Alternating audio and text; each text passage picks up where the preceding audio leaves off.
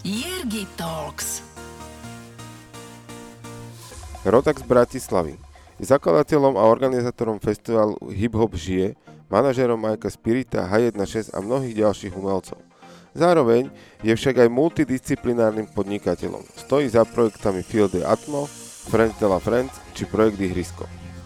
Mojím dnešným hostom v podcaste Ergitalks je Mario Bihari. Vítaj. Zdravím všetkých. A som rád, že si sa stal súčasťou podcastu Ergitalks, ktorý pripravujem v spolupráci s portálom Aktuality.sk. A ty máš takú akože širokú, širokospektrálnu prácu, asi by som povedal. Hej, hej, je to tak. Je to skôr moja práca, by som nazval, že je o projektoch. Že není to zrovna nič monotónne. Není, není a mne to aj vyhovuje. Super, takže pokiaľ uh, nás uh, chcete počúvať ďalej, tak sa určite dozviete o tom, ako sa dá prepínať medzi mnohými projektami a, a ako sa dajú zvládať. No ale poďme teda sa na to pozrieť tak trochu od kosti, že kto si ty jednou vetou? Projektový manažer. OK. A aké sú tri slova, ktoré ťa najviac charakterizujú? Myslíš pracovne, alebo ľudský, Ľudský, alebo celkovo? akokoľvek. Čo ti napadne ako prvé? Pokora. Vďačnosť. A kľud. Keď môžu byť iba tri, by som dal asi tieto. Ak, ak som dobre to povedal, že či to mali byť prídavné mená, Takto, alebo... tu neexistuje dobrá zlá odpoveď, takže, Aha, takže okej. každá odpoveď je správna, lebo ide z teba, z toho tvojho ako keby možno podvedomia, že čo ťa prvé napadá, takže hej, keď hej. sú to tieto tri, tak určite sú správne. Partnerom tohto podcastu je Plamienok, nezisková organizácia, ktorá poskytuje profesionálnu starostlivosť deťom, ktoré stratili rodiča a pomáha rodinám s ťažko a nevyliečiteľne chorými deťmi. Podporiť ich v tejto činnosti môžete na www.plamienok.sk. No ale poďme sa teda pozrieť aj na také akože počiatky teba ako človeka, že e, kde si vyrastal, ako si vyrastal. OK, ja som z Petržalky, zo sídliska, najväčšieho na Slovensku.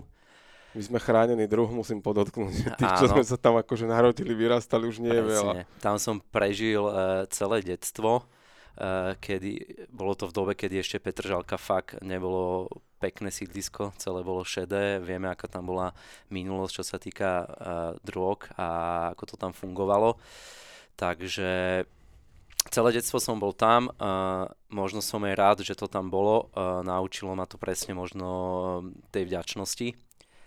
A ja som bol skôr, skôr ten, ktorý sa vyhýbal eh, tomu, čo sa tam dialo. Vždy som sa venoval nejakým športovým aktivitám a tak, na čo ma viedli aj rodičia, takže za to som vďačný. A čomu si sa venoval, venoval akému športu? Ja som hrával hádzanu. Uh, OK. 12 rokov tuším, že od úplne malého detstva a to bolo super, lebo bol som od malička v nejakom kolektíve. Hovorím, že je výborné deti dávať na tie kolektívne športy, lebo to tiež ti ako keby otvára nejaký, nejakú osobnosť. Uh, je to možno aj lepšie ako tie individuálne športy potom do budúcna. Mne sa aj oveľa lepšie robí napríklad s ľuďmi, ktorí viem, že buď nie sú jedináčikovia, alebo skôr, že sa venovali týmto vlastne kolektívnym športom, lebo sú viac takí ako keby otvorenejší, vedia viac spolupracovať s ľuďmi, uh, vedia možno aj lepšie komunikovať a nie sú takí, že není to, že iba o nich. Vieš. Toto boli aj parametre, ktoré máš pocit, že to tebe ten kolektívny šport vte- vštepil? Presne, to si myslím, že mi to dalo veľa. Čo ešte možno ti to viac dalo, ako, ako tieto veci, tú, tú komunikáciu a takú tú, ko, ko, toho kolektívneho a tímového ducha? Asi tú socializáciu proste, vieš, že v kúse si bol v nejakom týme medzi ľuďmi, uh, behal si po rôznych turnajoch, proste v kúse si bol v nejakom, v nejakom dáve ľudí, proste vieš, že, že vnímal si to, alebo aj tie zápasy, bolo akože veľa ľudí okolo teba, ktorí ťa sledovali v nejakej ako keby už tej juniorskej súťaži, takže vždy sa mi to páčilo ako keby, že byť veľa medzi ľuďmi. Akú pozíciu si hral? Ja som bol eh, brankár. OK. A tam presne sa stalo to, že tým, že nejsom úplne najvyšší, že už keď sa to, keď sa to ako keby blížilo k tej, k tej dospeláckej kategórii, tak už som nemal úplne tie parametre toho, že aby som mohol hrať nejaký vrcholový ako keby šport, byť vrcholový športovec tej hádzanej. A tam zase není taký priestor, ako vo futbale alebo v iných športoch, v hokeji, že keď hráš aj druhú, tretiu lígu, že si vieš s tým nejak dobre zarobiť alebo tak. A vieme dobre, že ako keď, keď si profesionálny športovec, musíš tomu venovať všetko. Hej. A vidíš tam nejakú paralelu s tým, že možno aj to, čo robíš teraz, veľká časť tej tvojej práce je nejaký, uh, nazvem to, že managing umelcov, Uh, že, že je to také aj s, s tým brankárom, že ten je tak akože v úzadí veľa na ňom závisí, ale keď sa vyhráva, tak ho není až tak vidieť. Vieš čo? Na a teda umelci úplne... stále vyhrávajú. Hej, áno, akože... áno, úplne som sa nad tým až takto nezamýšľal, ale máš trochu pravdu, lebo vlastne brankár je vždy ten, ktorý to akože diriguje, on má pred sebou ten tím a veľa závisí akože od neho. Aj keď možno není ten proste, ktorý dávate góly, alebo ktorý možno tak ako keby svieti, ale je dosť akože podstatný ja si v tomto idem, lebo ja som bol futbalový brankár. tak, hej, hej. Takže, takže preto aj, aj možno k tomu, k tej téme akože trošku inklinujem, že, že presne ja som to aj, aj v tom futbale a vnímam to aj v teraz živote, že, že ako keby potrebujem mať ten tým, ktorý je okolo mňa svojím spôsobom pod kontrolou a, a vnímať ich, pozorovať ich a ako keby vedieť na nich zakričať, že tu zľava, tu správa a takéto veci, že, že mne to naozaj tie paralely s tým, s tým športom Ale ja to, mám, ja to mám možno aj tak, že mne potom ani nevadí byť pozadí. Aj teraz, čo robím, vlastne ne, nemusí to byť tak, že ľudia to musia vedieť. Akože je super, keď to potom časom vedia, keď už nejaký projekt je úspešný, ale nevadí mi byť pozadie, keď manažuješ nejakého umelca, proste vieš, akú vytváraš hodnotu pre ňoho, alebo čo všetko robíš, ale není to o tebe rob, akože buduješ meno niekoho iného. Je, tak najlepší brankár je taký, o ktorom není vedieť, lebo, ja. lebo v zásade nespraví chybu, chytí čo má. Hej, hej. Takže, takže to, zase, to zase áno, v tomto prípade to ako keby hrá s tým úplne. A veľakrát napríklad brankári nie sú tie najväčšie hviezdy, keď si to zoberieš, akože jasné, že bol Wayne Gretzky, Van Hale alebo tak, ktorý bol mega veľká hviezda, ale väčšinou tí, čo strelajú góly, sú tie, hvie- tie hviezdy. Áno, áno, áno. A ako vnímaš ty, alebo ako si vnímal školu v tom čase, v tom možno takom tom rannom detstve, alebo takú, to obdobie základnej školy? Akože základnú školu, tam som chodil ešte, potom nes- neskôr to bolo horšie. A, základná škola bola fajn, aj keď tam tiež Petržalke to bolo rôzne, to bola doba, keď napríklad v každej triede bol nejaký skinhead, Okay. Vieš, a sa to tam presne členilo a ja som bol vtedy skejťak, bol tam skinhead, potom tam boli takíto, možno tam boli nejaké sociálne slabšie rodiny, potom tam bol niekto, ktorý tam možno vyskakoval z toho dávu, že mal uh, rodičov top manažerov, proste bolo tam vidieť tie rozdiely, možno nie tak veľké ako teraz, že vieš, že, že presne, že došiel niekto, mal nové Nike, tenisky, ty kokos a polka triedy si to nemohla dovoliť, vieš, Jasné. že to bolo takto, tak už tam si, si, tam si vnímal nejaké... kastovanie? Áno, akože bo, trošku to tak bolo uh-huh. kedysi. Teraz Jasné. je to už iné, vieš, lebo v dnešnej dobe si vieš hoci kde kúpiť, proste máš dosah na tie ako keby značkové veci možno oveľa lepšie ako kedysi a vtedy sa to možno aj tak bolo, že sa tak posmievali. Neviem, ak je to teraz na základných školách, ale bolo to tak, že... Teraz sa rieši, či máš alebo nemáš mobil. Áno, áno. Proste, alebo aký máš detstve, mobil. Tak, jasné. No a potom potom najskôr stredná škola, ja som bol akože športovec, mal som aj nejaký individuálny plán, išiel som na gymnázium, kde som až tak často nechodil, tak som potom aj zmenil školu, ale ja som bol zastancom už vtedy toho, že si treba budovať kontakty. Uh-huh.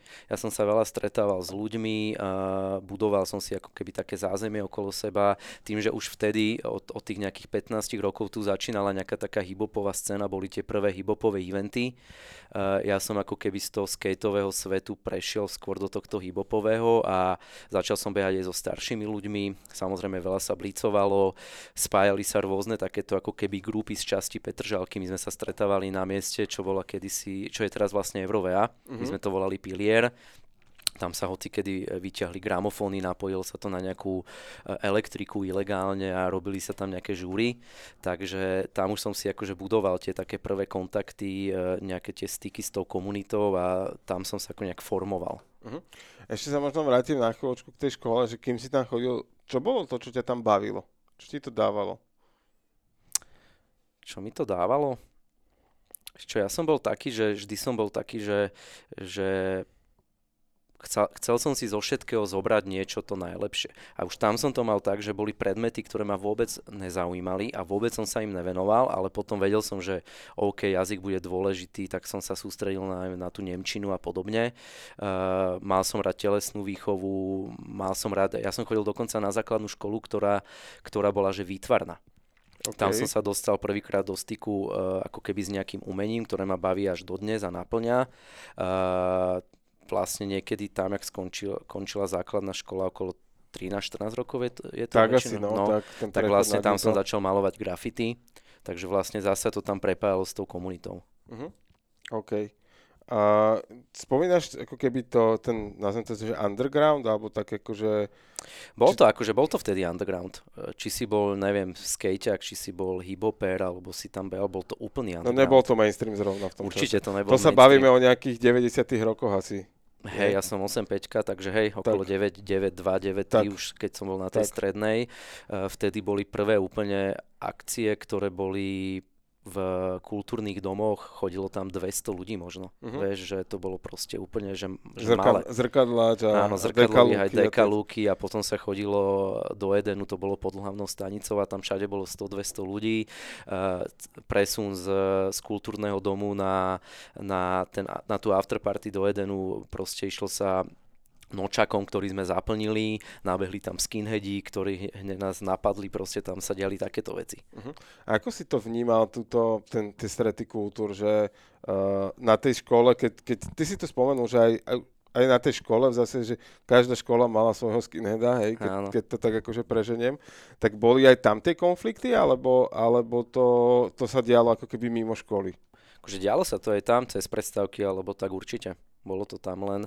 To bolo akože, vieš, vtedy podľa mňa byť skinhead bola tiež ako keby nejaká taká výstrednosť alebo niečo také, že si sa chcel niekomu priradiť, vieš, mm. tým starším zo sídliska, tak proste niekto išiel tým smerom, niekto tým a možno ani nevedel prečo, tak. vieš, že potom som sa veľakrát stretol s tým, že o pár rokov vlastne presne z tých eh, chlapcov, čo boli skinheadi alebo boli takíto nejakí radikálni, tak zrazu boli tí, ktorí boli najväčší feťaci na sídlisku. Okay.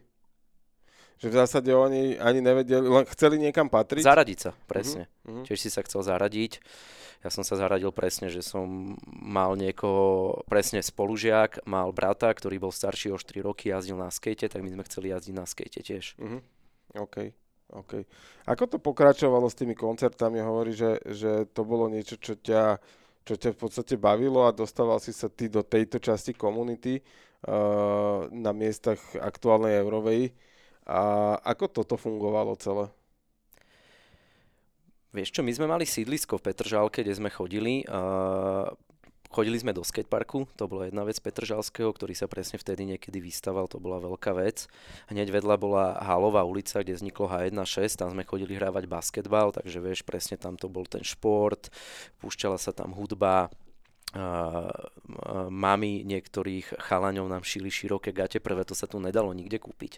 Možno potom neskôr, že sme vybehli niekde do Rakúska, tam mm. sme si kúpili nejaké fishbone veci, alebo také, to si určite pamätáš. Fishbone registrujem, jasné. Áno. jasné. Takže a tam bol taký ten prvý stred s tou kultúrou nejakou, ktorá tu bola ešte niekde v začiatkoch.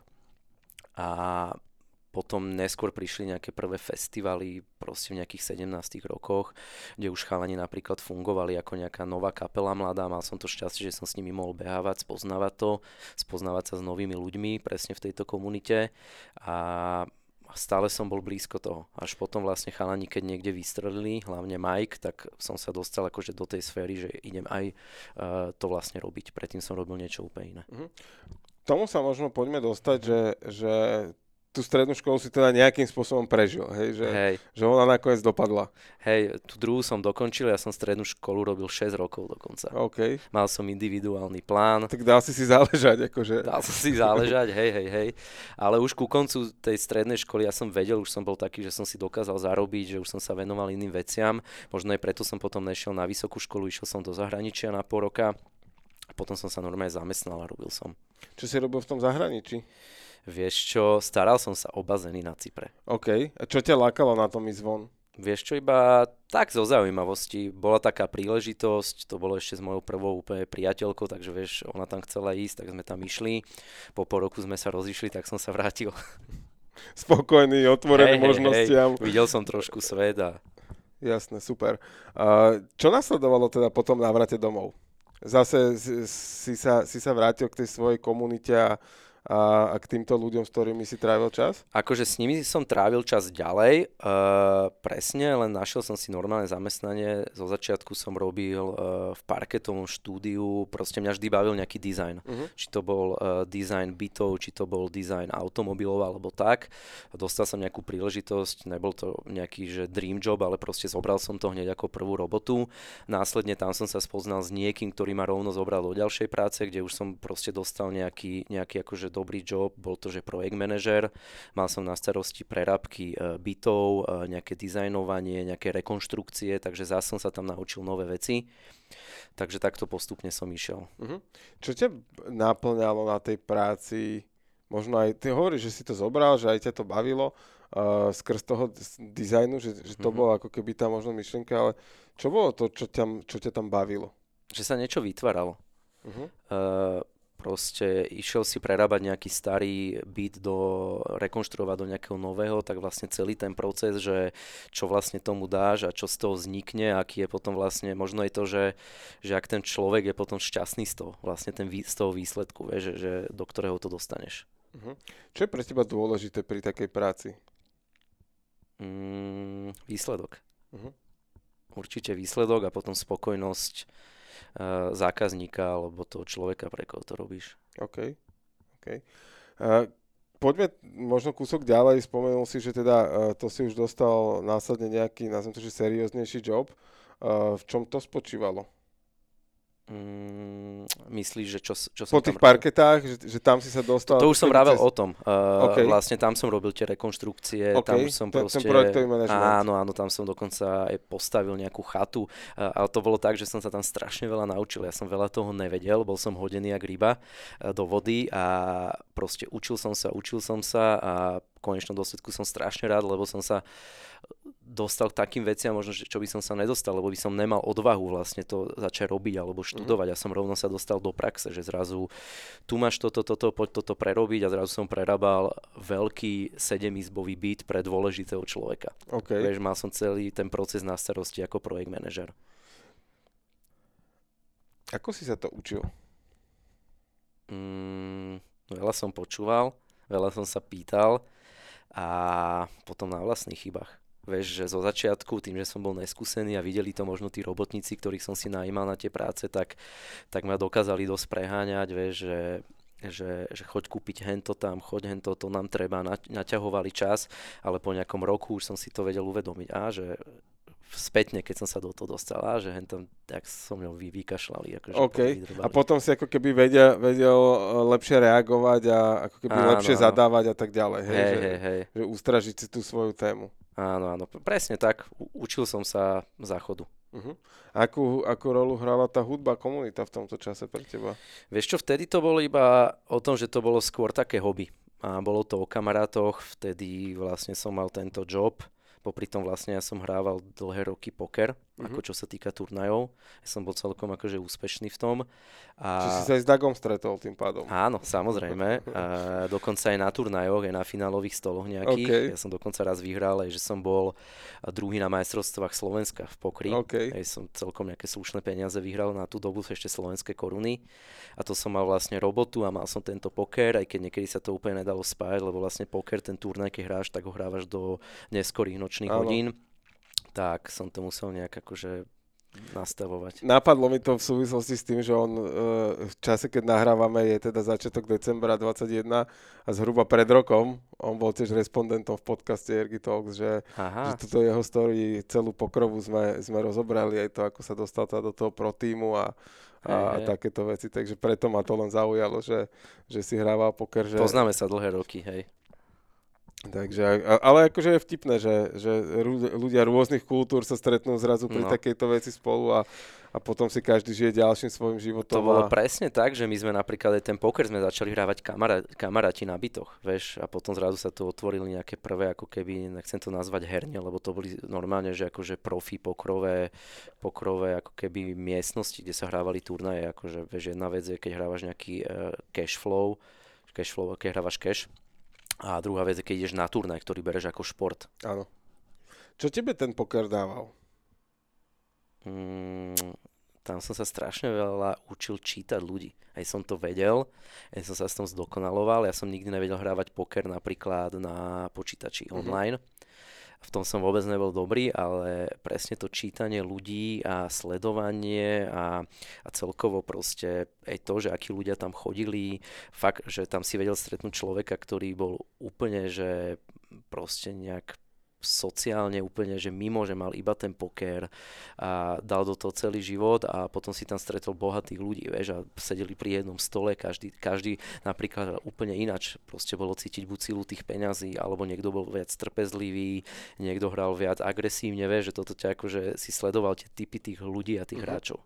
Že bolo to ako keby zaujímavé z toho hľadiska, že koľko rôznych kultúr a osobnosti sa vedelo zrazu stretnúť pri jednej veci. Hej, hej. Aj to a mňa strašne baví, aj doteraz to mám, ja sa strašne veľa zamýšľam nad, nad, nad ľuďmi, vieš, že nad rôznymi, či je to nejaký čašník, či to je nejaký môj uh, partner, či to je niekto proste, s kým som sa stretol iba na chvíľku. Veľakrát sa zastavím a zamyslím sa nad tým človekom a tak som to mával aj na tom pokry. Okay. Vieš, že tam vlastne ty hráš proste za stolom stojíš, hra, hráš tú hru, pár hodín máš za stolom 5-6 nových ľudí, s ktorým si sa nikdy nestretol a ťaháš nich informácie, niektorí sa sami rozkecajú, niektorí ti proste, z niektorých sa musíš e, vyťahnuť, niekto ti nikto nič nepovie, že to je zaujímavé. OK. A bolo to teda o tom, že tí, tí ľudia tam prichádzali každý s inou motiváciou? Že niekto to bral možno ako relax, niekto to bral ako nejakú formu obživy, niekto, niekto bol proste, že, že naozaj, že just for fun. Hej, presne. Niekto sa tam chodil zabaviť, proste bral to ako relax, niekto tam prišiel, bolo vidieť na ňom, že chce fakt vyhrať. A mm. že proste tých 50 alebo 100 eur to vstupné je pre ňoho veľa vieš, akože za ten turnaj a že to fakt chce vyhrať. Niekto prišiel a po pol hodine odišiel, sa zabavil, uh, dal si popri tom nejaké vínko a bral to iba ako piatkový program. Uh-huh. Keď sa na to teraz, keď si na to spomenieš a zamýšľaš sa nad tým a, a predstavíš si, ako si to hrával a ako, si, ako sleduješ tých ľudí, tak uh, a pozoruješ a ako keby nejak ich navnímávaš, načítavaš. A dalo ti to nejakú ako keby schopnosť, zručnosť, ktorú využívaš aj teraz vo svojej práci? To je asi Abo to čítanie ľudí. To je asi to, že čítanie ľudí a možno nejaký taký kľud proste, lebo tam si sa fakt musel, akože ja som bol ten, ten štýl hráča, ktorý vôbec nebol agresívny, proste ja som bol trpezlivý, takže určite mi to dalo je trpezlivosť a proste ja som dokázal vždy počkať na tie správne karty, že nikdy som proste neriskoval alebo tak. Samozrejme, že máš tam potom rôzne ako keby stratégie blafovania a tak a to je akože nadlhšie, ale musel si si určiť ten svoj štýl hry, ktorý ti ako keby vyhovoval, vieš a presne, že, že tým štýl, akým pracujeme dnes, vlastne tiež som sa na ňom musel naučiť. Ty si spomenul ten kľud aj v úvode pri tej charakteristike tvojej osobnosti, že Hej. tuto niekde sa to zrodilo, alebo ono to bolo a tuto sa to len tak akože dokrmilo? Myslím, že tam sa to mož- mohlo aj ako keby z- zrodiť a postupne sa to nejak ako keby ďalej nejak formovalo. Uh-huh. OK, super. A ako teda, vráťme sa k tomu na chvíľku možno pracovnému životu, a ako, to, ako to progresovalo a kam si sa posúval z roli toho produkto, projektového manažera v rámci rekonštrukcie stavieb? Uh, tam som sa dostal do takej fázy, že, že tá robota už mi dala všetko a keby ja nemohol som tam ďalej už raz, lebo nebola to nejaká veľká firma. Strašne som tam veľa naučil, ako veci narobiť. To bolo pre mňa fakt dôležité. A tam sa to začalo prelínať s tým, že, že Mike Spirit vlastne vtedy niekedy vydával svoj prvý solový album, predtým fungovali ako kapela H16, to bol roky a vychádzal to bolo v roku 2011 v novembri, takže takto zhruba pred desiatimi rokmi.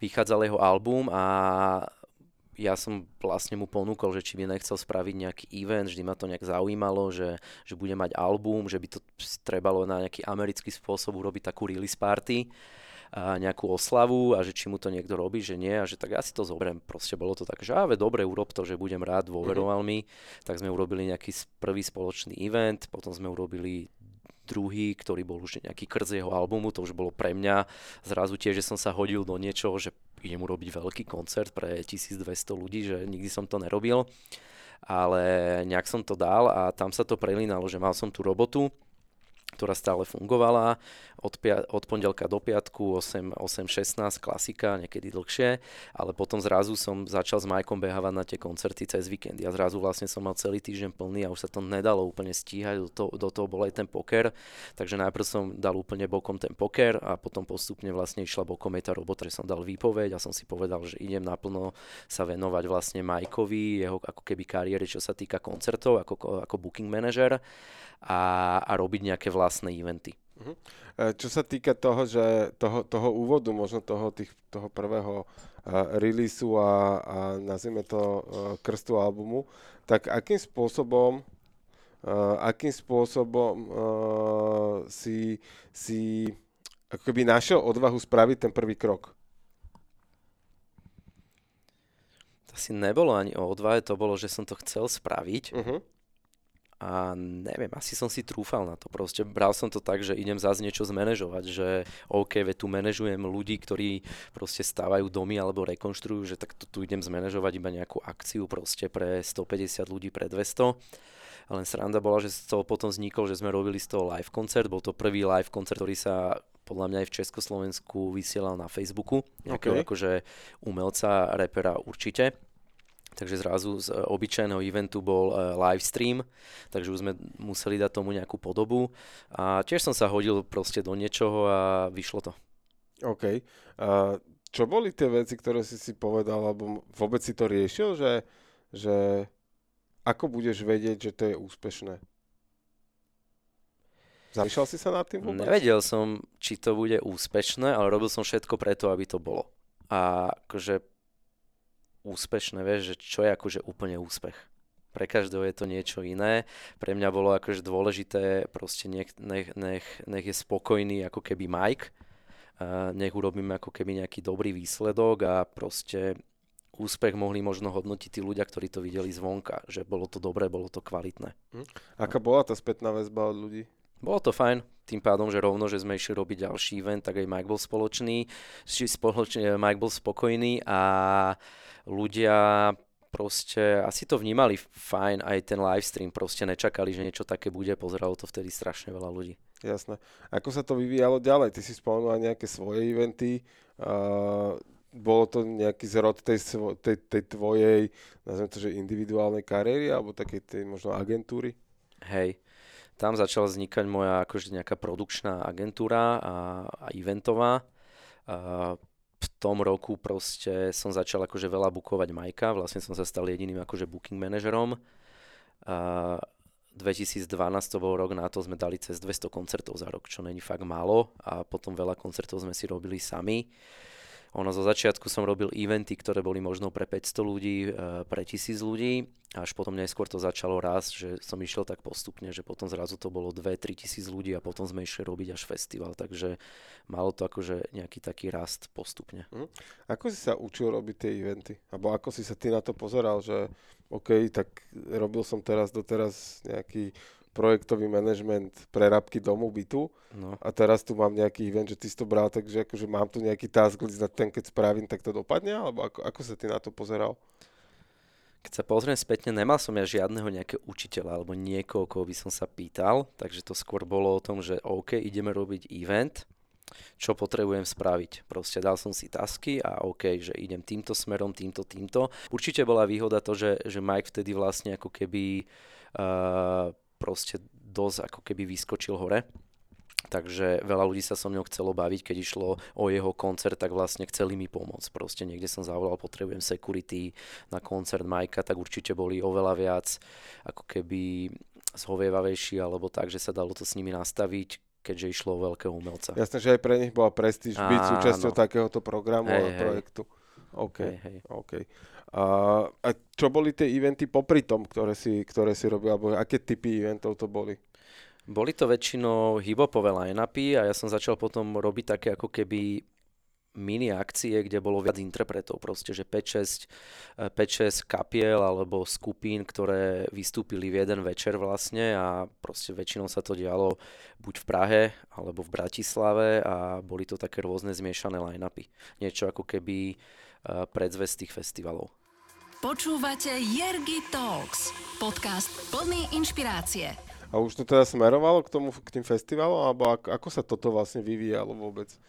Tá, tá tvoja kariéra a, a tá tvoja agentúra, že čomu ste sa venovali primárne a ako to, ako to progresovalo? Primárne sme robili presne, že produkcie tých eventov, a robili sme produkcie potom aj klipov a potom to boli aj nejaké produkcie nejakých firemných eventov, ale ten festival, on to bolo tak, že vždy bolo takým môjim snom robiť nejaký festival, lebo som chodeval na prvé festivaly, ktoré tu boli a nejak sa mi to páčilo, ale nebolo to, že, že to chcem nejak, že, že robiť, že budem to vtedy a vtedy robiť, ale jedného dňa sme robili na Zlatých pieskoch Majkov koncert v lete a tam som sa spoznal s, s terajšími spoločníkmi, ktorí mali akurát ten priestor, urobili sme tam event, mali sme tam výtlak, neviem, 2500 alebo 3000 ľudí proste na koncert a sme si povedali, že veď poďme tu spraviť ďalší rok festival. Že je tu tá možnosť toho pozemku, že poďme si na to sadnúť. A dali sme sa dokopy, vtedy to bolo vlastne 5 ľudí, nejaký DJ Janko Král Zámožný a vlastne Marko Boris, ktorí majú agentúru Evency, takže s nimi sme sa dali dokopy a vytvorili sme nejaký prvý ročník festivalu. A bolo to pre teba taký prirodzený vývoj, že to smerovalo aj k tej kultúre alebo tej hudbe tejto kultúry? Bolo to úplne najprirodzenejšie. Tým, že som sa hýb, hýbal od malička presne v tomto hibope, v tejto hibopovej komunite, tak bolo pre nás úplne jasné, že ideme robiť hibopový festival.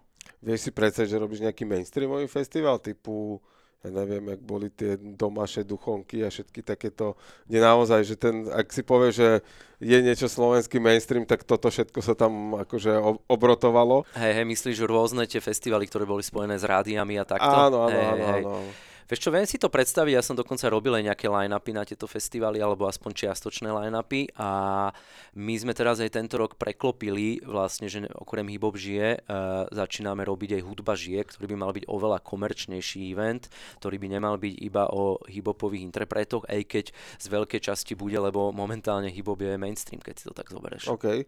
Ako sa k tomuto hip-hop dostal, že sa stal mainstreamom? Že, uh, ono to možno bolo, akože, ja keď si spomínam, tak my sme zo pár festivalov takýchto absolvovali, akože a bol som aj na pohode párkrát, ale ako poviem otvorene, že pre mňa to nie je niečo, čo, kam že musím ísť každoročne, mm-hmm. a, ale boli sme, ale to bolo zase že z iného titulu, že partia, ideme sa zabaviť na víkend, ja neviem, na Duchonku. A, a bol tam festival, tak sme si to akože v rámci toho struhli. A a súčasťou týchto festivalov, tých nazvem to, že komerčných, ano. tak headliner vždy toho jedného z tých večerov bolo z tejto hip-hop komunity. Že či už to bol kontrafakt, či to bol rytmus, mm. alebo to bol Mike, že proste postupom sa to tam ako keby začalo zjavovať, že, že to bol možno taký počiatok toho, že kedy sa to začalo stávať komerčnejším, že aj ten možno Michael nový človek bol taký, ktorý, ktorý ako keby hey, začal hey. búrať tie hranice? Keď si to zoberieš, že vieš, zrazu si videl uh, reperov uh, v v televízii rôznych tých súťažiach, či ako porodci, či tam vystupovali, zrazu vystupovali na miskách, zrazu si ich videl e, v reklame, vieš, Rytmus bol v reklame na Tatrabanku, kto by to predtým proste povedal, že by to takto mohlo na byť. Telekom. Alebo na Telekom, vieš, že ono aj vo svete proste sa ten hip dostal do mainstreamu, o pár rokov to dosta- došlo akože tu na Slovensku a proste keď prišiel výtlak tých interpretov na tých ich vlastných koncertov, tak si to začali všímať aj tie komerčné festivaly, ktoré proste už ich tam, ne že museli zaradiť, ale chceli, aby im priniesli tých ľudí. Čo bol taký prirodzený vývoj, že toto vlastne sa dialo vonku a, a my ako krajina, ktorá ako keby v tomto samozrejme, nejsme my ten trendsetter, ale sme tí, ktorí ako keby nasledujú tie trendy zvonku, že bolo to úplne prirodzené? Bolo, bolo to podľa mňa prirodzené, bolo to také, že, že aj tunak, vieš, zo začiatku proste tí hiphopery oni nezarábali. Proste to, ja si pamätám, že to boli roky, kedy sa chodilo na aj tie menej komerčné festivály, alebo undergroundové, alebo do tých klubov, kde sa chodilo fakt, že za flašku a za cestu a ešte si musel prosiť o ubytovanie. Proste to trvalo roky. Vieš, že teraz presne, keď ti nejaký interesor povie, že ja som si to vydrel, že dobre, teraz zarábam, tak je to pravda. On možno 8 rokov proste robil tú hudbu a nemal z toho nič, že do toho iba investoval. Mal potom, odcestované. No. A proste potom to prišlo čo bol možno taký ten zlomový moment, že, že kedy sa to stalo, že to začalo prinášať úspech? Že bol ten, bol ten kontrafakt a Mike taký tí zlomový v tej kultúre. A teraz akože Kontrafakt je, je super, prvý. že sa bavíme o nich a nejsú tu, ale, Hej, hej. ale, ale skôr možno z toho tvojho akože promoterského hľadiska, keď sa na to pozeráš. No. Prišli nejaké prvé klipy, vieš, že kontrafaktu e, v, v, v telke, v tých rôznych, vtedy bola deka a takéto rôzne tieto nedelné, jak sa to volalo, programy. Deka 10, no, Áno, paráda. A potom tu bol Jopo a nejaký, Slávka. áno, Music Box a vieš, zrazu tam začali hrávať, akože mal Kontrafakt klip, potom mala H1.6 klip, potom neviem, Viktor Hazard bol vtedy proste DJ, uh, on mal nejaké klipy, takže zra, zrazu to bolo aj v telke a, a postupne, postupne to išlo jedno s druhým, si myslím. Ako sa ty človek z tej uh, komunity, ktorá to žila, keď to bolo undergroundom, pozeráš na to, že, že sa to stalo ako keby masovejším a na druhej strane také tie uh, školské prekáračky, ktoré ty si spomínal, sa možno trošku vytratili. A to, že to tu teraz prichádza v nejakej inej forme, to je asi akože na inú Mhm. dlhšiu debatu, že že to, to asi není zrovna šťastné, ale, ale není to ako, asi v, takom, v, takom, v takej sile, ako to bolo uh, v tej Petržalke v časoch, kedy, kedy ty tam fungoval. Není, akože tak jasné, ten hip není underground, niektorí akože, že umelci sa snažia ako keby, že my sme underground, tváriť sa takto, ale podľa mňa, vieš, že čo je underground, že čo je komercia, proste každý, kto robí tú hudbu, tak chce, aby sa tá hudba dostala medzi čo najviac ľudí. Vieš, že, že ty chceš, aby tie tvoje pesničky počúvali, nemôžeš povedať, že nie. Jasné. Vieš, niekomu sa to podarí, niekomu nie. Ja poznám strašne veľa umelcov, ktorí sú fakt podľa mňa kvalitní a nedostali sa do toho nejakého vyššieho levelu. Je mi to ľúto, ale proste to, akože v dnešnej dobe, čo ma mrzí, že nie je to veľakrát iba o tom, že kto je ako talentovaný. Máme tu sociálne siete, proste vieš, veľakrát záleží od tej charizmy, to, charizmy od toho interpreta, možno nejak, nejaké, nejakom marketingu, kedy si to tak nebolo, vieš. Aká je podľa teba, e, a narazil si na ten marketing a, a sociálne siete a toto, že aká je úroveň dôveryhodnosti toho, čo ten človek reálne tam rozpráva a propaguje, aký v skutočnosti je. A teraz nemyslím, že bežnú populáciu, ale, ale zase možno na tú, na tú komunitu umelcov, že uh, je to určitá forma pretvárky, alebo je to súčasť ako keby tej hry, ktorú oni hrajú a, a žijú ten život. A dám to možno na nejakom inom príklade, že Mhm. ak si svetoznámy futbalista, tak svojím spôsobom musíš byť trochu arogantný, keď ideš akože po chodníku v Bratislave, lebo inak by si sa nedostal ani do, do Hej, potravín, hej. ani na kávu. Hej. Čiže ty ako keby musíš tie oči nejakým spôsobom sklopiť a tváriť sa, že tam neúplne si. Mhm. Že, že ale, ale iná je tá práca na sociálnych sieťach a tá marketingová ako keby komunikácia okolo toho, že ako toto funguje, že, že je to vec, ktorú vy riešite napríklad v rámci tých umelcov? No, asi záleží aj od jednotlivého umelca. Vieš, že napríklad niekto je čo najviac prirozený, lebo chce byť a druhý napríklad chce dať nejakú, ne- nechcem to nazvať, že masku, ale chce dať nejakú tvár tým ľuďom, lebo to je ako keby on ako interpret. Proste to je jeho tá postava v tom hudobnom svete a možno doma je trošku iný, ale akože ja si myslím, že nemalo by sa to úplne byť, vieš. Mhm. A, a je to rôzne, ako poznáme takých interpretov, poznáme takých, a sú interpreti, ktorí aj si priznajú, že, že toto, je, to, toto som ja ako interpret, že, že toto promujem, že neberte ma, že to, neberte ma, že takto ja naozaj žijem, že toto je moja postava fiktívna v tom hudobnom svete. Jasné, OK. Fair enough, akože No. keď, keď si to ešte dokážu pomenovať a vedia si to odčleniť, tak akože... Hej. A potom sú takí, ktorí si to možno nepriznajú. Vieš, že hrajú nejakú tú pózu a pritom sú iní v súkromí, ale tvária sa, že sú takí, a, a, ako to akože dávajú von na tie sociálne siete, ale tak každý sme Tam je nejaký. otázka potom, že nakoľko to je uveriteľné. Že pokiaľ to možno robíš vedome, že, Mhm. že vieš, že toto na tvoju cieľovú skupinu zafunguje, tak budeš Hej. rozprávať tak, akože keď to zoberieme naozaj, že z pohľadu značky nejakej komerčnej, Aha. hej, že tak, tak uh, aj tá značka sa môže rozhodnúť, ako komunikuje a ako sa správa. Hej. Hej. A na konci, a, a potom akože áno, ona sa tak správa, potom mala by sa tak správať a naplňať Mhm. nejaké ante- atributy značky, ja neviem, nazvem to, že modernosť, trendovosť, inovatívnosť. Hej. A potom jednotlivé aktivity, ktoré robí, tak by mala robiť v tomto duchu. Hej. A ten interpret zase tiež vytváral možno len nejakú značku a je Jo, to, tak. je to jeho určitá, určitá forma možno obrany toho, aby tomu neprepadol a neuveril si príliš, že Mhm. ako keby sa od toho odosobňuje svojím spôsobom. Hej. Presne, veď akože meno toho interpreta je viac menej značka.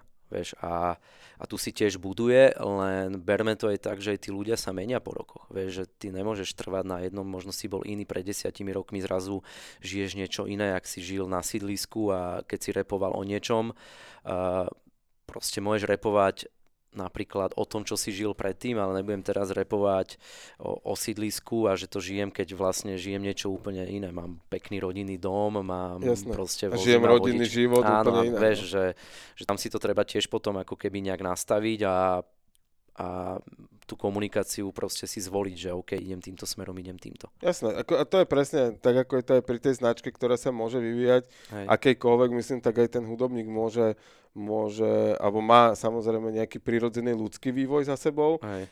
Hodnoty ako takému v zásade zostávajú, akurát ich možno potom in, v inej dobe inak komunikuje a, a áno, akože asi nebude už repovať o tom, jak stáva na pieskovisku uh, ne, hrať, keď proste má zrovna 17-20 rokov a, a potom zase, keď je dospelý a má nejakú rodinu, iné zázemie, tak áno, zase áno. sa k tomu asi stáva trošku inak. Takže... Ja mám rád, keď sú tí interpreti čo najviac autenticky. To je akože dôležité pre mňa, ale zase niekomu nevadí, keď niekto si ide nejakého superhrdinu zo seba a podáva to tak, vieš, že to je celé ako keby show. Jasné. Je tam rozdiel presne medzi tým, že ten človek, keď sedí s tebou v backstage a keď, keď príde na pódium? Ako príkom. Tiež je to rôzne. Tiež je to rôzne. S veľa interpretmi sme fakt kamaráti, chodíme na dovolenky, proste za tie roky proste máme taký akože ľudský vzťah, proste úplne vidíš, aký je ten človek. V skutočnosti veľa, veľa z nich je fakt takých, že o čom repujú, vieš, že, že, že to naozaj žijú, ale potom presne, že stretneš niektorých ľudí, ktorí aj, aj v tom backstage ti hrajú nejakú rolu. Vieš, že prídu tam a to sú presne tí, ktorých možno nemám až tak blízko. Okay. A ich až tak nepoznám a nechcú si ma pustiť k sebe. Vieš, že to je nejaká, možno ich nejaká taká ochrana, taká obrna pred, pred, pred, pred tým svetom. svetom. Hej. OK, OK, fair. Uh, ako ty sa na to pozeráš a ako ty funguješ v rámci tejto komunity? Že trošku sme sa možno odbočili, sklzli od teba, že sme sa tu bavili o, o iných ľuďoch, ale v zásade o tvojom pohľade na to. A, ale ako ty toto celé vnímaš a ako to vlastne využívaš v prospech tej svojej práce? Vnímam čo presne? Uh, no ako keby tých ľudí, tie kontakty a to, že, mm. že ty prinášaš nejakú formu zábavy Hej. a tak, jak sme to možno spomenuli v tom úvode, že, že ty si tu nad tým neviditeľným brankárom, Hej. Ta, takže ty si ten možno pre určitú, alebo že pre veľkú časť ľudí ktorí stoja v publiku a pozerajú na tie koncerty ako keby hey, neviditeľní. Na tom pozadí samozrejme veľká komunita ľudí vie, že to robíš ty a nejaký tvoj tým a, a, a agentúra. Ale že ako ty sa na toto pozeráš, na, na túto časť, že, že ty si práve ten človek z pozadia a, a prinášaš tým ľuďom zážitok prostredníctvom nejakých interpretov? Či už ide o mňa, alebo celkovo podľa mňa, vieš, musia byť títo ľudia v pozadí, tí promotéri. Proste to je dosť dôležitá vec, alebo tí ľudia, ktorí tvoria tie festivaly alebo tvoria tie eventy, lebo hlavne tí, ktorí dávajú tomu kvalitu. Vieš, že my sme si vždy dávali aj pozor pri tých túr, že proste budujeme značku aj tých koncertov a tú kvalitu. Nejdeme to robiť proste jednorázovo, že chcem robiť event, na ktorom zarobím, ale chceme do ňoho investovať nejakú časť peňazí z toho daného eventu, aby sme ďalšie roky vlastne znova pri, akože prilákali tých ďalších ľudí. Takže ja ako promoter sa snažím budovať tiež moje meno, a tým ako keby pomáhať e, tým interpretom alebo tomu danému interpretovi, ktoré, ktorému robím to túr, e, budovať jeho značku. Proste to musí ísť ruka v ruke. Vieš, že, že keby to nefungovalo, že, že ja chcem prvoplánovo zarobiť na nejakom evente, tak možno nedostanem tie ďalšie joby ale keď do toho investujem aj čas možno z nejakého môjho zisku, alebo že si odpustím a radšej to dám do kvality toho zvuku, e, do toho nejakého stageu alebo aj do toho celého vizuálu, tak sa mi to vráti o tie roky. Vieš, ja som sa vždy snažil sústrediť na toto, aby som si budoval ako keby meno mňa, ako keby toho promotera. Uh-huh.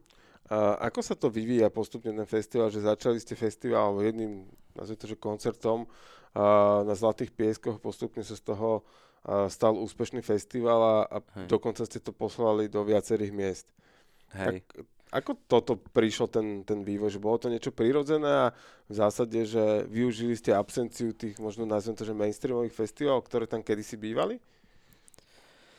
Hej, ono to išlo tiež zase prirodzene, že urobili sme prvý festival, v začiatku nebolo v pláne ich robiť e, viac, ale potom sme si povedali, že, že poďme to vyskúšať, že keď to funguje v Bratislave, prečo by to nemohlo fungovať e, na Domaši, na východe tak sme urobili Domašu, potom sme urobili následne Duchonku, potom došla nejaká Praha, Ostrava a zrazu máme sieť festivalov, ktorá tento rok napríklad uh, pripravujeme na 2002, aby sme mali mať festival na Zrče Beach, čo je v Chorvátsku, uh, v najlepších kluboch vlastne tam a je celosvetovo jedný z najlepších klubov.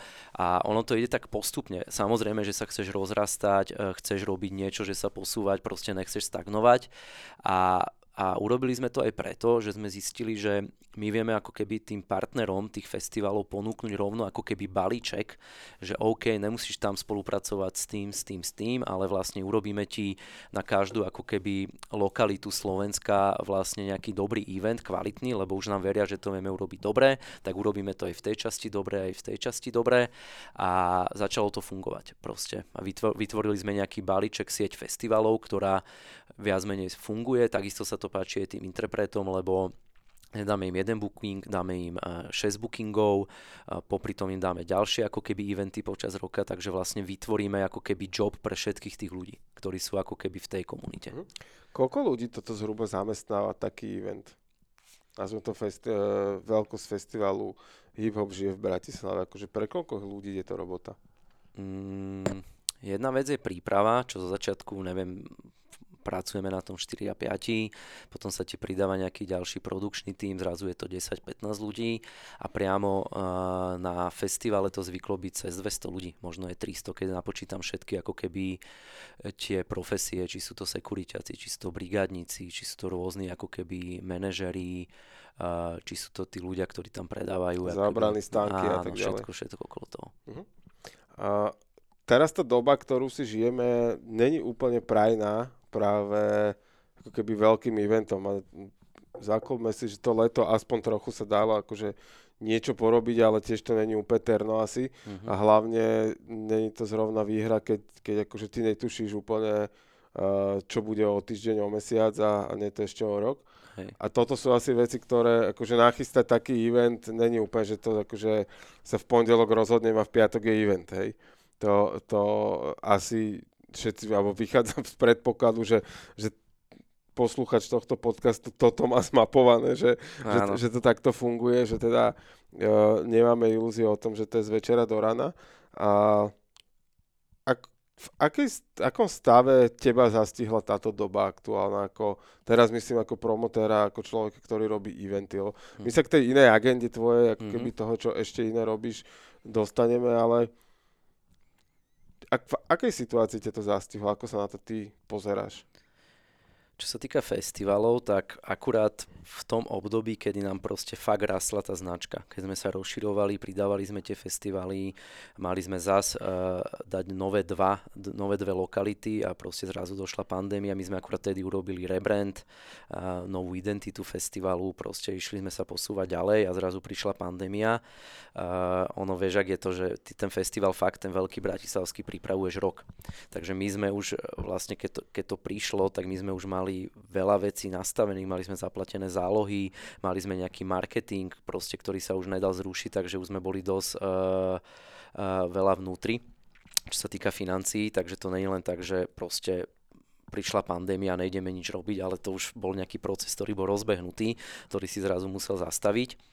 A tak proste čo ti poviem, nebolo to jednoduché, není to doteraz jednoduché, aj keď teraz už po tých dvoch rokoch sme už tak trošku ináč nastavení, že plánujeme, ale nepočítame s tým, plánujeme možno veľa možností. Aj na ďalší rok, že že plánujeme možno festival pre tisíc ľudí, možno pre 3, možno pre 5, možno pre 10 tisíc ľudí, rôzne alternatívy, ale nerobíme veľa vecí dopredu, skôr to nechávame, ako keby, že asi to budeme riešiť 3-4 mesiace pred festivalom, aby sme zbytočne nevenovali veľa času a energie do niečoho, čo možno nebude. Uh-huh.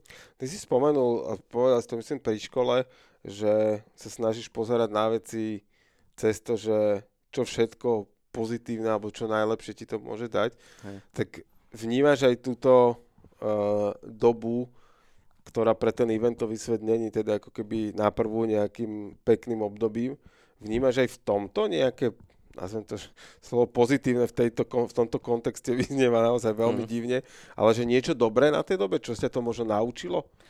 Čo súkromne mi to dalo to, že som si tak konečne mohol oddychnúť, lebo mm-hmm. som išiel v jednom kole veľa rokov a ja som to tak zobral, že OK, idem si dať nejaký kariér break na nejakú chvíľku, aj keď nehovorím, že som vôbec nič nerobil, ale zrazu, vieš, ja som 8 rokov nepoznal skoro víkendy, okrem toho, keď sme mali možno, že sme si povedali, že tento víkend nekoncertujeme, nerobíme žiadny event, alebo že sme si dali dovolenku. Tak sme... si si spravil ale party pre seba, konečne Ale úplne ani nie, ale ako kedy, mohlo sa aj to stať, ale my sme vždy mali, že po letnej sezóne, že v septembri, že sme išli, neviem, že dva týždne voľno, ideme do Volenka a potom to bolo vždy v januári po tej jesenno-zimnej, lebo to sme vždy mávali túr, že október, november, december tak som zrazu zistil, že čo, že čo to je mať voľné víkendy, že ako to vieš prežiť, ale normálne chvíľku som bol taký, že sa nudím, že sa nič nedeje, ale potom som si to začal užívať a užívam si to doteraz, že keď není až tak veľa tých eventov, tak proste viem nájsť čaro aj v tom.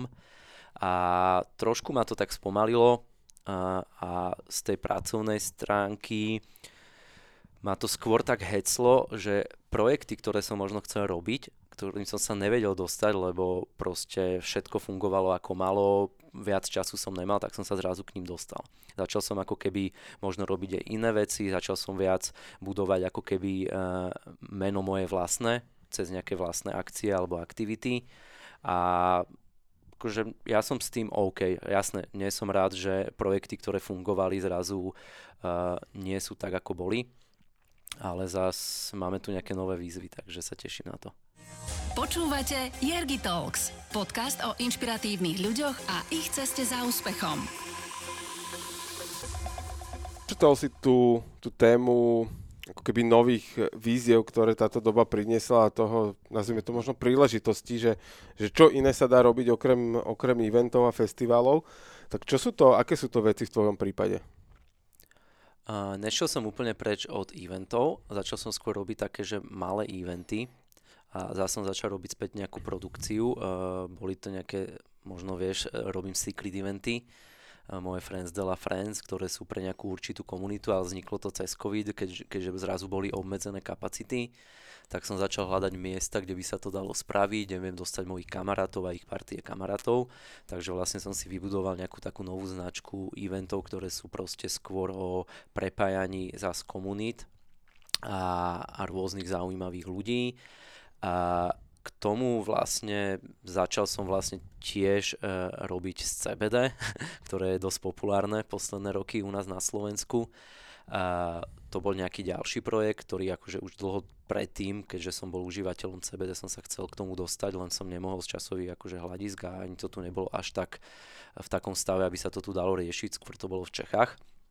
Takže sme vlastne vytvorili novú firmu a, a okrem toho urobil som Brandfield Atmo, ktoré je vlastne o prepájaní komunít, kde vlastne tiež podporujeme rôzne aktivity, eh, či umelcov, či interpretov, eh, plánujem s tým akože veľké veci do budúcna. A, a ešte okrem toho som som už predtým uvažoval o tým, dostal som takú ponuku eh, vstúpiť do jednej realitky, a tým, že vždy som mal blízko ako keby bytom, aj som sa k tomu venoval, aj nehnuteľnostiam, aj som robil tie rekonštrukcie, pred, pred pár rokmi som si vlastne spravil uh, kurz uh, dizajnu bytového, čo ma dosť bavilo, zase to bolo spojené s nejakým dizajnom, aj som nejaké byty prerábal, dizajnoval, tak, tak celé mi to dávalo zmysel. Dlhé roky som je zvykol uh, pomáhať okolí kamarátov, čo sa týkalo nejakých rád, čo sa týka nehnuteľností, kúp, investične, či to boli aj nejakí presne nejakí umelci, keď kupovali niečo, tak sme im vždy radili tak vlastne celé som to prepojil, dostal som veľmi dobrú ponuku, že som sa stal súčasťou uh, realitky, ktorá je 13 rokov na trhu, má dobré portfólio, takže vlastne venujem sa aj tomu celý COVID a baví ma to a do budúcna by som sa chcel venovať aj hlavne tomuto. OK. Spomenul si tu ako keby celkom široké spektrum veci a ešte si nespomenul ihrisko, na ktoré ale ja sa áno, určite chcem, áno, áno. na ktoré sa chcem opýtať. Ale poďme to trošku zobrať, že kus od kusu, že uh, Secret Event a pre mňa je akože zrozumiteľné a pochopiteľné z názvu, no. že čo to je, ale ja viem, že keď som teraz povedal jedným mojim kolegom, že secret event to je super, lebo tam o tom nikto nevie, čiže sa tam nikto nestane, nikto tam nepríde. Takže skús možno vysvetliť, že čo je podstatou toho secret event. Alebo teda by to, ešte, ešte ono to má do... oficiálne iný názov samozrejme. Áno, ja by som to ešte doplnil, že je to vlastne ako keby secret event, vlastne, že iba event pre pozvaných a na nejakých netradičných miestach, ktoré sa menia. To znamená, že primárne to nie sú eventy, ktoré sú v kluboch alebo kde sa vieš dostať na event, ale proste sú to eventy, uh, posledný som robil na benzínovej pumpe uh, v Bratislave na peknej dizajnovej.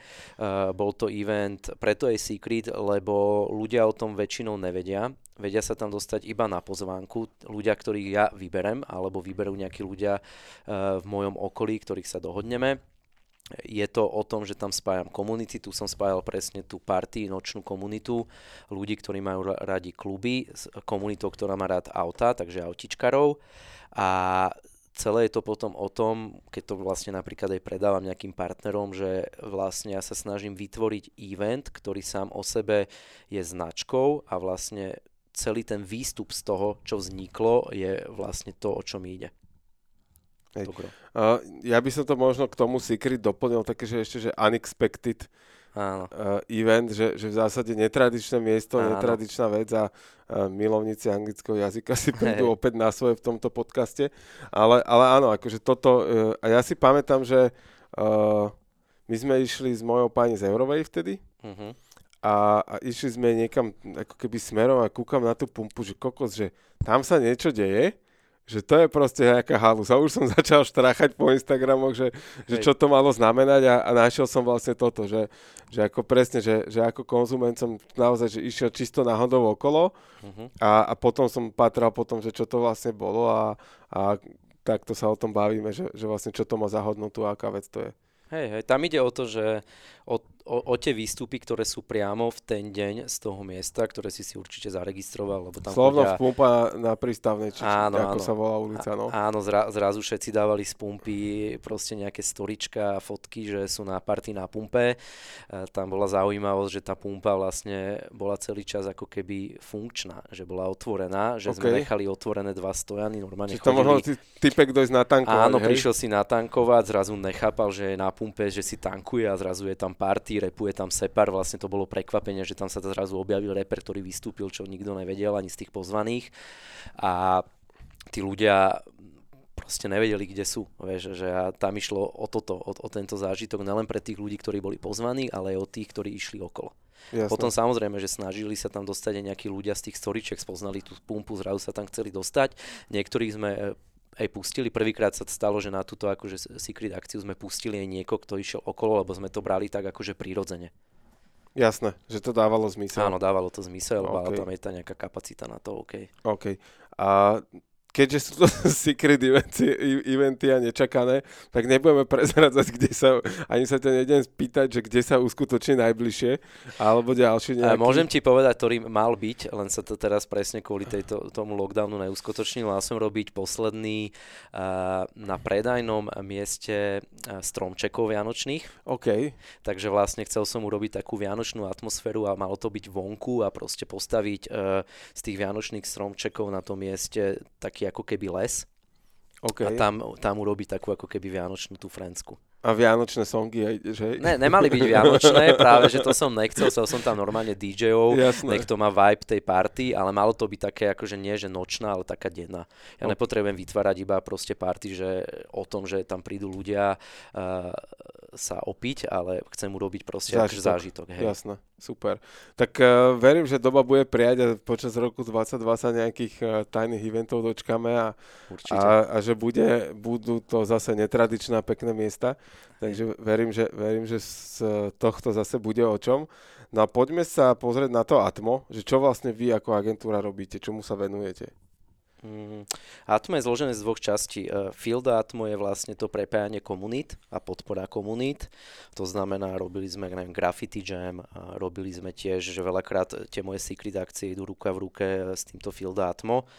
Takže podpora nejakých tanečníkov, nejakých eventov, proste do budúcna by som chcel pod tým robiť aj nejaké rôzne zóny na festivaloch a, a druhá časť je Atmo, eh, čo je vlastne, sme výrobcia CBD, kvalitného CBD na trhu a či už je to B2C, máme nejaký e-shop, či je to B2B, že vyrábame vlastne pre klientov um, proste ich produkty na, na želanie ako white label. OK.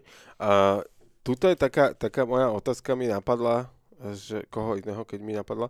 Uh, že v zásade ty sa k tomu dostal, že robíš to sám pre seba ako agentúra pre event, tak rovno si tie služby ako grafika a tak ďalej začal ponúkať aj niekam ďalej, že, že tak, alebo respektíve ono to tak samé vyplynulo nejako, že... Mm, tam je to ešte ináč prepojenie, že, že bol si u nás uh, v Novej Cvernovke, v kancelárii, kde vlastne sedím s grafikmi. My máme vlastne ešte agentúru na vytváranie korporátnej identity, na naming, branding, loga jedno s druhým. Uh, takže vlastne mi to celé dáva zmysel, že sa ja vždy hýbem v tých kruhoch, ktoré navzájom vlastne si vedia pomôcť. Vytvoríme si logo na vlastný event, tam si urobíme vlastnú produkciu, tam si viem odpromovať možno nejaké moje produkty, viem pomôcť zase tej komunite, uh, takže vlastne celé mi to vždy dávalo zmysel, ako keby takto, ako keby, že robiť uh, nie rovnaké veci, ale ktoré sa navzájom môžu podporiť. Uh-huh.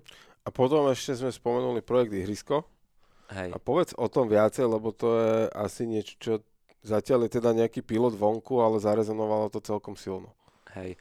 To vzniklo celé z tej lásky k tomu, čo ako keby sa venujem od malička, či je to šport, lebo vlastne ja som hrával aj basketbal okrem, okrem tej hádzanej, takže ja som z tej generácie, ktorá ešte trávila to detstvo na ihriskách, že sme sa tam hrávali, či to bol futbal, basketbal a skôr bol opačný problém, že rodičia museli na nás kričať z balkónu, že poďte domov, lebo sme nechceli ísť domov. Ako opak toho, čo je dnes, že možno vyháňajú Vyháňaš deti. deti von, áno. áno. lebo hrajú za plejkom ten futbal. Je, lebo on má do 12. školu na počítači a potom áno. prepne na hry na tom istom počítači. Alebo na no. telefón.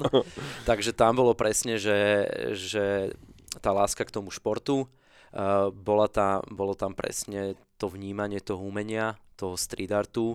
Uh, tam som sa presne prepojil s chalami z Wall Design, ktorí sú proste jedni z top writerov nielen na Slovensku, ale v celom svete. Uh, s ktorými vlastne robíme spolu ten projekt, uh, takže sme spojili vlastne šport, spojili sme street art, uh, graffiti a hlavne myšlienka toho celého bola to, že vlastne dostať deti späť na tie ihriska, a ďalšia myšlienka bola to, že aby sme upozornili na to, v akom stave sú tie ihriska v dnešnej dobe. Uh, myslím ihriska na sídliskách hlavne, ktoré, ktoré možno sú v zlom stave a možno im netreba až tak veľa, aby sa ako keby nejak revitalizovali a dostali do stavu, aby tam tie deti znova chodili. Mm.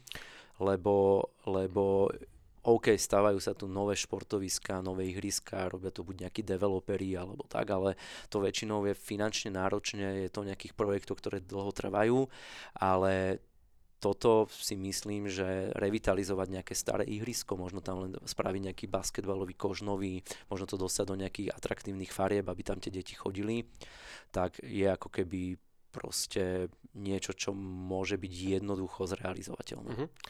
Prečo Petržalka bola práve prvé miesto? Je to z toho, že si tam fungoval, že si to poznal, že, že ti to možno prišlo ľúto, že už to není také? No, akože bolo to ihrisko, na ktorom som ja vyrastal.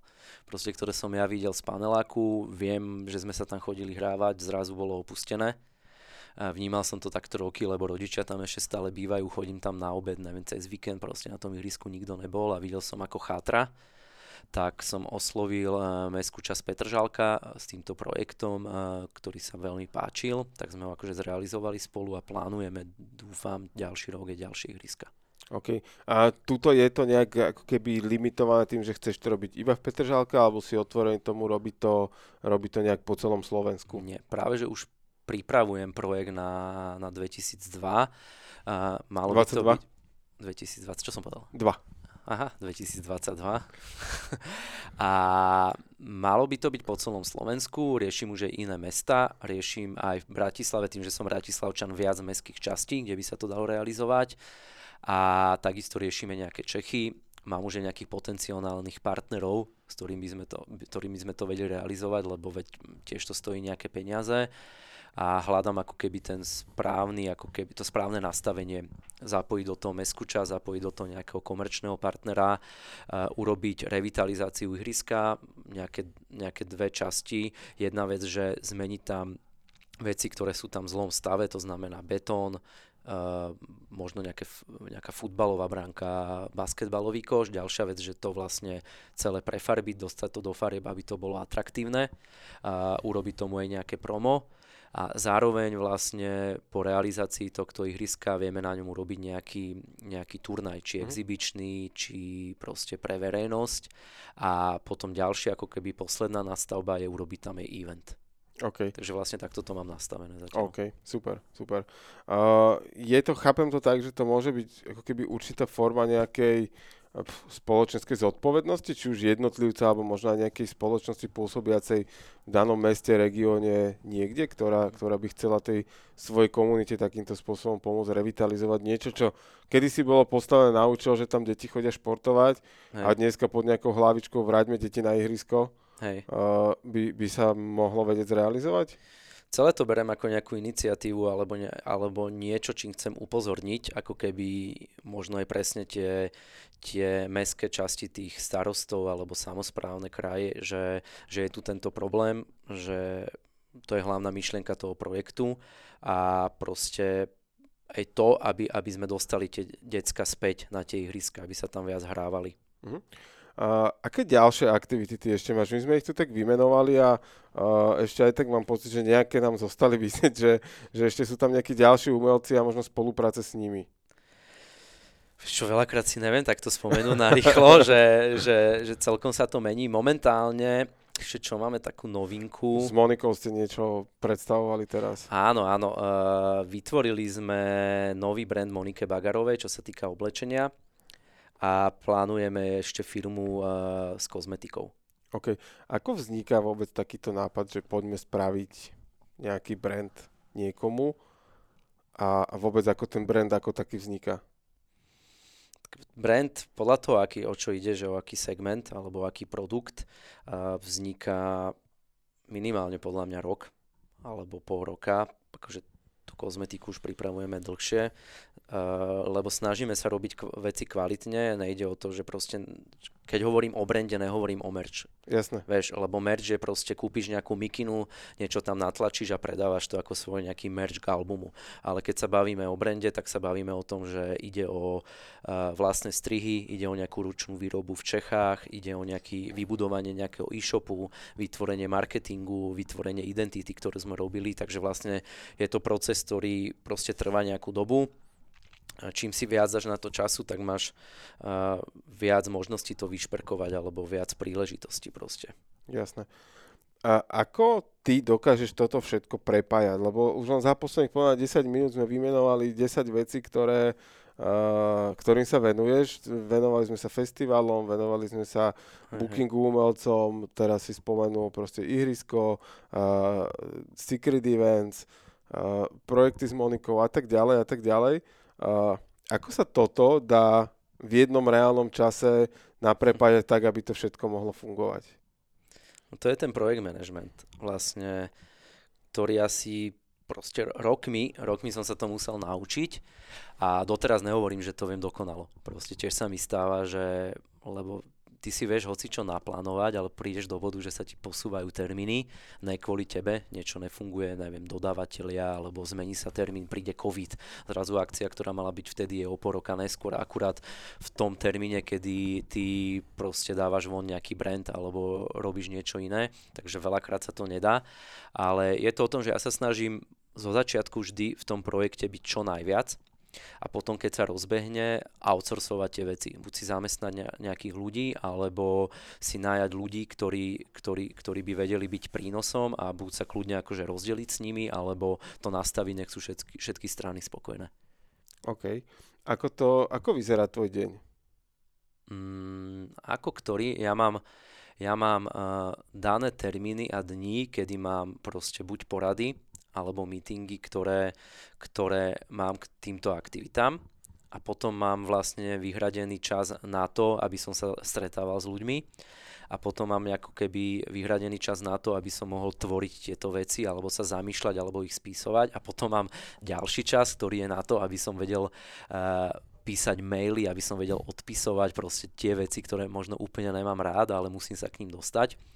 Takže ja si to takto rozdeľujem, ale mám to tak nastavené, že snažím sa robiť 10 hodín denne, niekedy je to viac a minimálne 2 hodiny venovať sebe z toho dňa. To znamená, že každý deň nejaký šport, nehovorím, že mi to vždy vyjde, ale mám nejaké tréningy, chodím hrávať basketbal, chodím hrávať futbal, teraz, teraz zime hrávame ping-pong, takže, takže proste venovať aj nejaký čas sebe, aby, aby si sa proste, aby si nezošalil z toho celého. Takže takto som si to nastavil, teraz našťastie mám voľnejšie tie víkendy, čo predtým nebolo, ale snažím sa to tak ako keby robiť zdravo a hlavne sa snažím nestresovať. Uh-huh. To je akože najdôležitejšie a byť ako keby taký nejaký vyčilovaný alebo pokojný, lebo OK sú aj nejaké väčšie veci, ktoré robíme, ale nič není tak dôležité ako, ako keby buď tvoje zdravie, alebo hoci čo sa pokašle, tak všetko sa dá vyriešiť. Vieš, tak Jasne. som sa nastavil na to. Počúvate Jergy Talks. Ako ty tvoríš? Lebo ty si spomínal, my sme sa viackrát o tom rozprávali uh, v prebehu podcastu, že ťa baví vytvárať nejaký dizajn, že je to niečo, čo, čo vnímaš, že, že proste z ničoho vieš niečo vytvoriť. Takisto to bolo aj pri tom projektovom manažmente, že teba vlastne bavilo vytvoriť ten byt, uh-huh. uh, ten nový, aj pri tých parketách úplne na začiatku, čo možno zdanlivo na prvý pohľad úplne nereálne, ale bavilo ťa tam práve to tvorenie a to, hey, hey, ten, ten konečný výsledok. Takisto pri festivale si povedal, že ťa baví alebo teší ťa ten, ten konečný výsledok, keď sú interpreti aj, aj e, návštevníci spokojní. Ako ty reálne tvoríš, keď máš ja neviem, aj povedzme si to kľudne na tom príklade ihriska, že, že má staré betonové ihrisko a uh-huh. ako ty navnímaš to, ten, ako to má vy, vyzerať alebo ako to má byť na konci?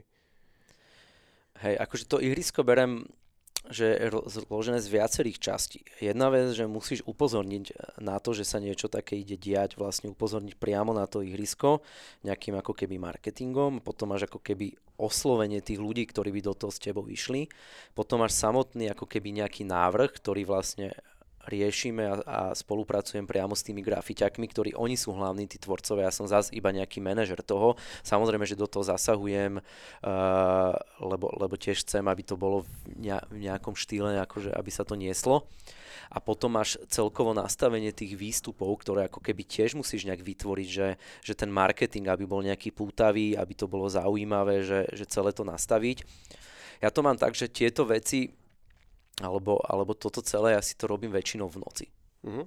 Ja, ja, ja večer miesto nejakého takého klasického programu, nehovorím, že si nepozriem seriál, pozriem si ho, ale mňa baví toto, že proste rozmýšľam nad tým, ako by to mohlo byť, uh, koho by som do toho mohol zapojiť, kto by mi s tým mohol pomôcť, kam by som to mohol dostať, využiť tie kontakty, lebo ja som sa cel, celý život snažil vyu, akože uh, zháňať kontakty a prepájať sa s ľuďmi, aby sme spolu mohli niečo vytvárať. Vieš, že, že ja som si roky dozadu prečítal knižku, že, že, že vo veku e, po 35, medzi 35-45 máš najväčší zásah na tie kontakty, ktoré si si vybudoval, takže ich poď využiť. Vieš, a to sa teraz ako keby snažím realizovať. Uh-huh. Uh, ako dať dobré zadanie? Ty si spomenul, že pri tom ihrisku uh, ten, to bolo ako keby o, o dobrej práci tých uh, grafiťákov, uh, ale oni museli dostať dobré zadanie na to, aby to dobre dopadlo. Mm. A toto bude možno otázka ako keby smerujúca aj k iným projektom, lebo zase spomenul si, že ty sa na úvod toho nového projektu do toho ponoríš, riešiš a potom sa to snažíš ako keby presunúť na niekoho, kto už to exekutívne, nazvem to, že udržiava a doťahuje. Mm-hmm. Že ako ty dávaš to zadanie, aby bolo dobré? Ako dávaš zadanie, aby bolo dobre? Mm, no zo začiatku ty vytváraš tie zadanie keby pre seba, aby si to vedel ty plniť a je to akože aj zo skúsenosti potom, vieš, ako keby, že ja nejdem do niečoho, čo viem, že proste by bolo úplne mimo toho, že na čo máme buď budget, alebo, alebo čo by bolo časovo napríklad neprínosné. Ja viem, že toľko a toľko hodín viem, viem teraz tomuto projektu venovať a mám na to toľko a toľko napríklad peňazí, či už od partnera, alebo, alebo ja chcem investovať moje peniaze do toho, tak sa snažím v týchto hraniciach ako keby fungovať.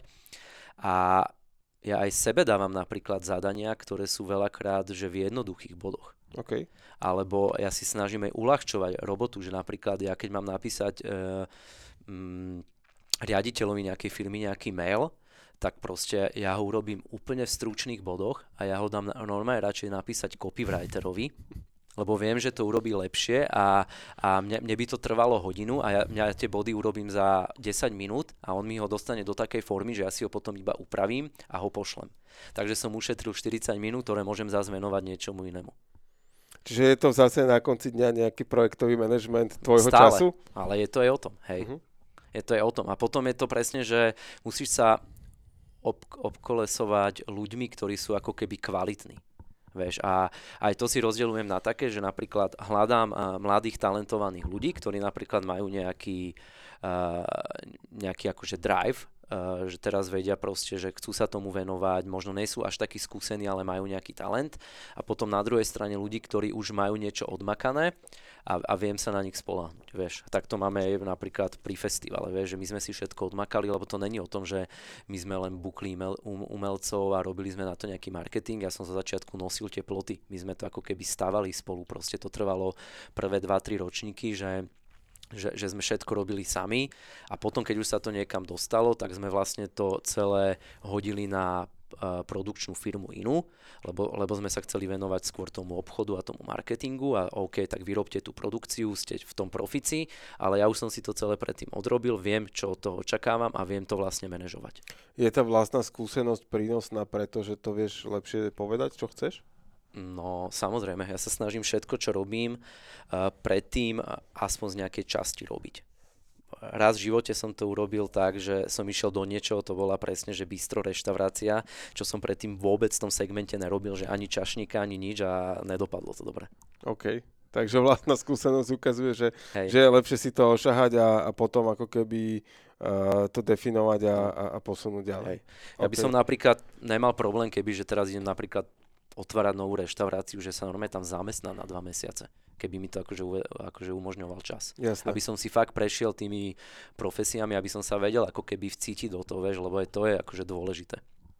Tak to je z toho potom vychádza pochopenie a no. diskusia vôbec s tými ľuďmi. Akože ja sa hýbem v oblasti marketingu v podstate od vysokej školy, čo už Hej. je teda 16 plus rokov a, a prešiel som si naozaj, ja to akože z náceskou hovorím, že od úplnej podržtašky v PR agentúre, kde som prekladal denný monitoring do angličtiny pre Kanaďanov, Áno. tak proste, ale aj v tom som našiel akože zmysel, že, že sa naučím proste ako tie veci fungujú a prešiel som si naozaj jednotlivými súčasťami toho marketingu, až, až proste zrazu sa viem venovať nejakému e-com biznisu a takémuto pohľadu na vec. A naučil si sa vlastne aj ako, ako keby, ak si vážiť tých ľudí, ktorí sú na tých nižších pozíciách. Vieš, že napríklad ja som mal prax na škole, že ja som normálne robil za pokladňou v potravinách a ja si teraz ako keby vážim tých ľudí, ktorí tam robia, vieš, že, že to je presne tá pokora, o ktorej som hovoril alebo je tá vďačnosť, lebo proste vieš, že, že, že, že odkiaľ kam si sa dostal a vlastne uvedomuješ si to a vieš potom napríklad aj seba nejak reflektovať, vieš, alebo aj seba ako keby si pozrieš vždy do tej situácie, dobre, ja som bol tam, ja som takto, takto fungoval, robil som to možno dobre, možno zlé a vieš sa na to pozrieť očami toho človeka, ktorému zadávaš tú robotu, že, že ako by mal fungovať. A ináč my sme sa spoznali, tuším, že keď si bol manažer Nike. Áno, áno, áno. Je to nejakých 8 rokov dozadu, že?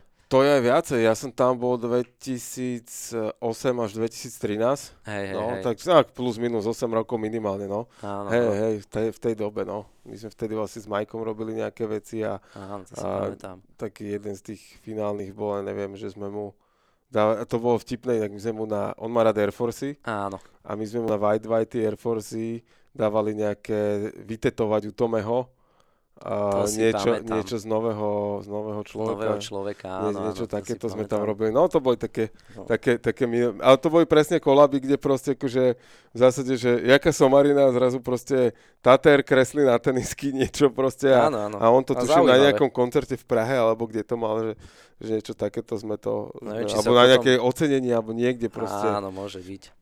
Také no, hej, hej, presne. Ale tak to zase súvisí s tým, že si si rozširoval sieť kontaktov. Áno, áno, to a... som chcel povedať, že, že vidíš, že teraz tu sedíme po 8 rokoch, sme sa registrovali nejakých hej, 8 rokov hej. a zrazu som u teba v podcaste. Tak, tak, tak, presne.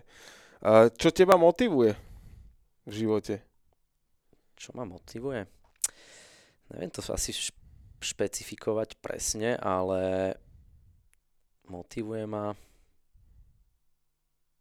Neviem ináč. OK. Uh, Môžeš toho vystrihnúť, alebo môžeš sa nad tým zamyslieť Ne, úplne ešte? v pohode, tak sa te to spýtam, možno, možno som vám zle položil otázku. Uh, prečo robíš veci, ktoré robíš? Lebo ma bavia hlavne. Vždy robím to, čo, čo ma akože aj nejak naplňa alebo baví. Vieš, že presne to ihrisko je niečo, čo ma ako naplňa aj vnútorne. Uh, a snažím sa aj, akože presne, ako som spomínal, že vytvárať niečo ako keby aj nejakú hodnotu alebo možno aj nejaký odkaz alebo robiť niečo, ako keby tými festivalmi my robíme niečo pre tú kultúru. Vieš, že to není len o tom, že sú nejakí umelci, ty proste musí to nejako keby byť prepojené. Takže snažím sa v tom vždy hľadať aj nejaký ako keby význam, či pre mňa, alebo aj pre tých ľudí okolo a stále viac sa snažím robiť aj veci, ktoré môžu byť nejak prospešné, ako keby pre tých ľudí, alebo verím tomu, že môžu byť prospešné. To môže byť presne je to CBDčko. Alebo môžu to byť, čo napríklad, je to ihrisko. Proste to sú veci, ktoré fakt, že, že, že, že, že sú pre tých ľudí. Tak sme došli k tomu, že len neviem dávať otázky, lebo, lebo si pekne našiel v zásade tie motívy, pre ktoré ťa to baví robiť. Áno. A, a to je presne o tom. Uh, ďakujem ti veľmi pekne za, za tvoj čas, že, že si sa podelila o svoje skúsenosti, okay. o tvoj pohľad na svet, o to, ako ty to vnímaš, že, že odkiaľ kam a prečo. Uh-huh. Takže uh, díky ešte raz, no a verím, že sa ti bude dariť a to ti želám aj v mene všetkých našich poslucháčov, aby, sa, aby si bol spokojný a naďalej teda vytváral hodnoty, ktoré budú užitočné pre ľudí a zároveň aj teba potešia. Ďakujem, ďakujem pekne a držím palce aj tebe s podcastom. Díky. Jergi Talks vám prináša Jerguš Holéci v spolupráci s Aktuality SK.